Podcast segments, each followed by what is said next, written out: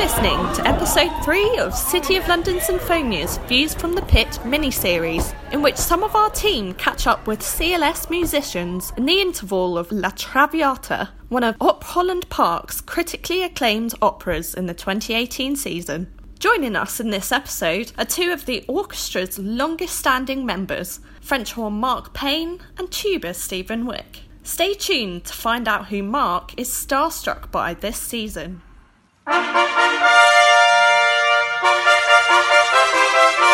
Thanks for being here and talking to us. How did it go? Well, fantastically. It always does. yeah, it's a, it's a great show to do. Great cast, good conductor, and yeah, it's fabulous to play.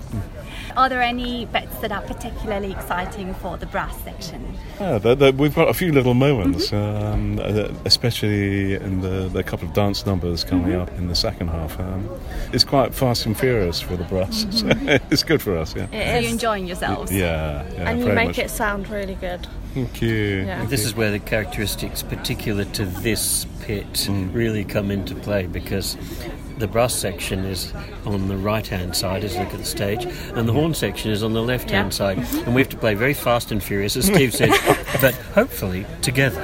You do play it together. And yeah, we are so far apart, we can't do it by ear, we have to do it by sight. Mm. And we've just grown over the years because yeah. it's our 15th season here, so that's right. We, we ought to know how to do it by now. Sometimes we do.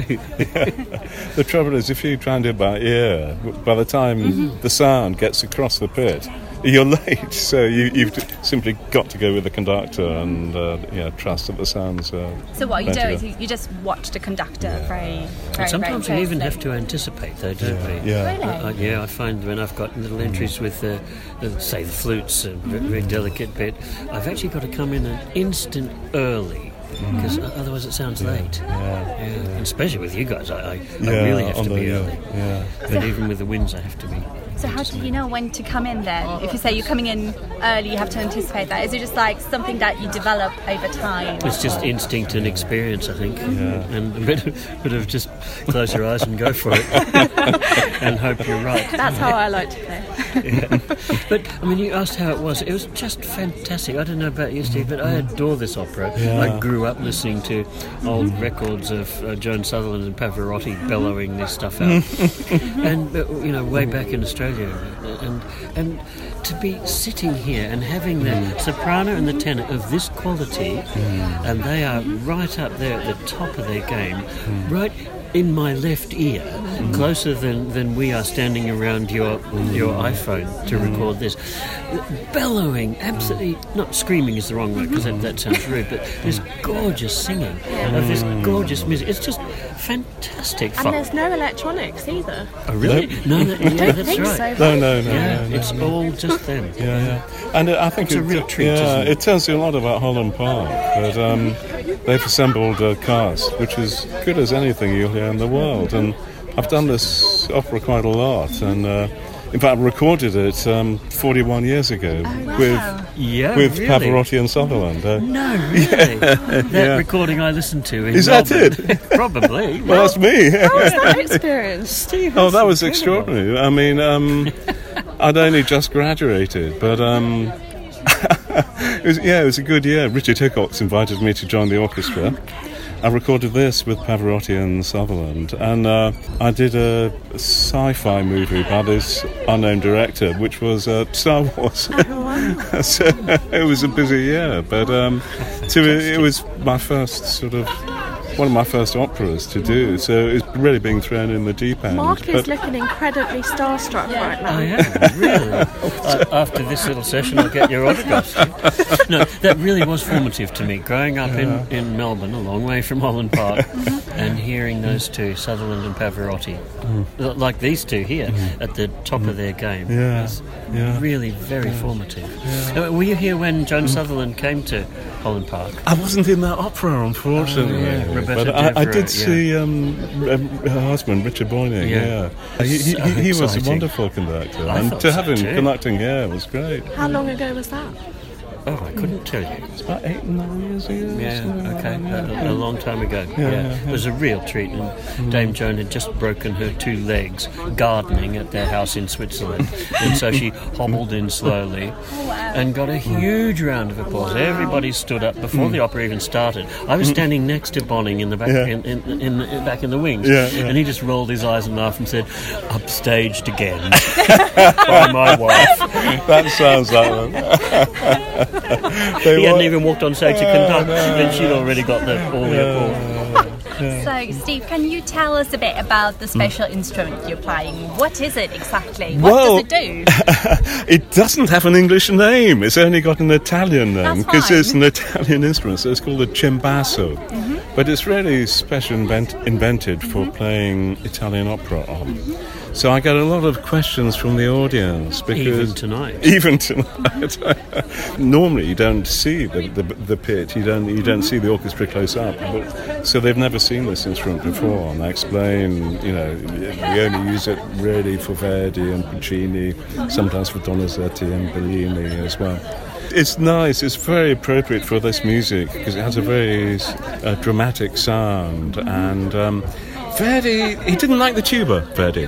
He, he, no, no, he was very against the sort of Wagnerian kind of orchestra, and he, he felt the tuba got in the way of uh, the voices. So he, wanted this much more Italianate, very bright sound.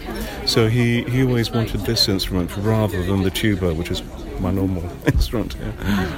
You just mentioned that usually um, the people can't see what's going on in Mm-hmm. the pit, but here they can. Is that something that's very special Mm. at Holland Park? Oh yeah, just like as I was saying before, we've got the singers right in our ears. We can, like, while I'm playing something, perhaps with the soprano or the tenor, I can just turn a little bit and, and see them and even catch their eye, and we can sort of play and sing together. And you can't do that in a regular opera No, house. It's just a special Holland Park thing. And I think the audience really enjoy seeing the orchestra. Actually, they they, they, they like to see the involvement in what we're doing, and um, you know, actually hearing the instruments quite close up rather than the sound sort of just emerging from the darkness in front of them. We always get a terrific round of applause at the, know. at Oh, the yeah, start I was of gonna Act say. Two, mm. and Well because they, they, they like seeing. Uh, as Steve mm. said, they like seeing us. They like seeing us in mm. action. And then as soon as the conductor comes on at the end, does their bow, points to you, you get the biggest round of applause at the end as well. Don't know about the biggest, One of the biggest. but get a pretty healthy. Yeah, yeah. Well, every if night. we've played well, we always have to work at it. So, for how many years have you played at Opera Holland Park? Do you This is our fifteenth season. Yeah, I think we've been both been doing it since 2004. Yeah, yeah. Well, the beginning for the orchestra. Yeah. Of course, the opera was going before then. But um, it's really it's, it's got better and better every season, I think. And, Oh, uh, I'd say so. Yeah.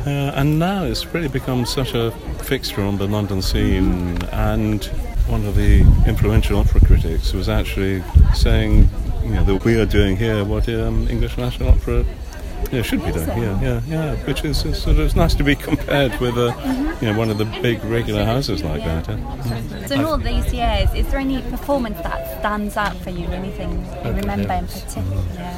Well, what Holland Park does excellently that nobody else really touches is the Italian Verismo opera, and so every time we do one of those, which is uh, it's a it's a funny term, but it's from sort of late Puccini, Puccini onwards in the in the Italian world, and that time of opera writing is not very well known, and the works from that period are not very well known now. They were in in the early 20th century, but not anymore.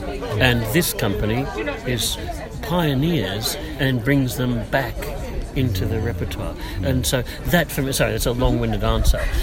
that, that's what I like best about Holland Park, Yeah, is I- playing those magnificent pieces that nobody knows, and they're all new, they're all a big discovery, and they usually end up being um, crowd-stopping, don't they? Yeah, it's been a revelation for, for, for me. I think for everybody who comes hear pieces like Mascagni's Iris and L'Amico Fritz and uh, uh, the Zaza we did. Yes, yeah, Jewels yeah. of the Madonna and Yeah. Montemezzi's the, um, L'Amore dei Tre Re. It goes, goes on and on and on. We've done about 10, 12 of them.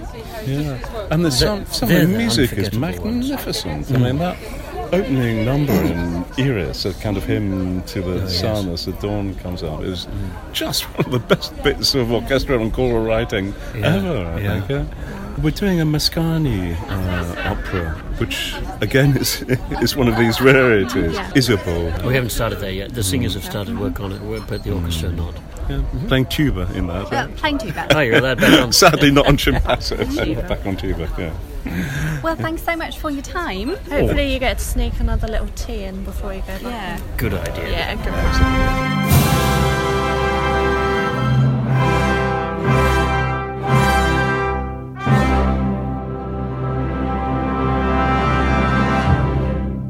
Thanks to Mark and Steve for sharing their many wonderful opera experiences with us in episode 3 of Views from the Pit. Our next two episodes are about the opera our musicians have been most anticipating Strauss's Ariadne auf Naxos. Join us for episode 4 as we chat with some of our woodwind section, and for episode 5 as we gain Opera Holland Park insight from conductor Brad Cohen.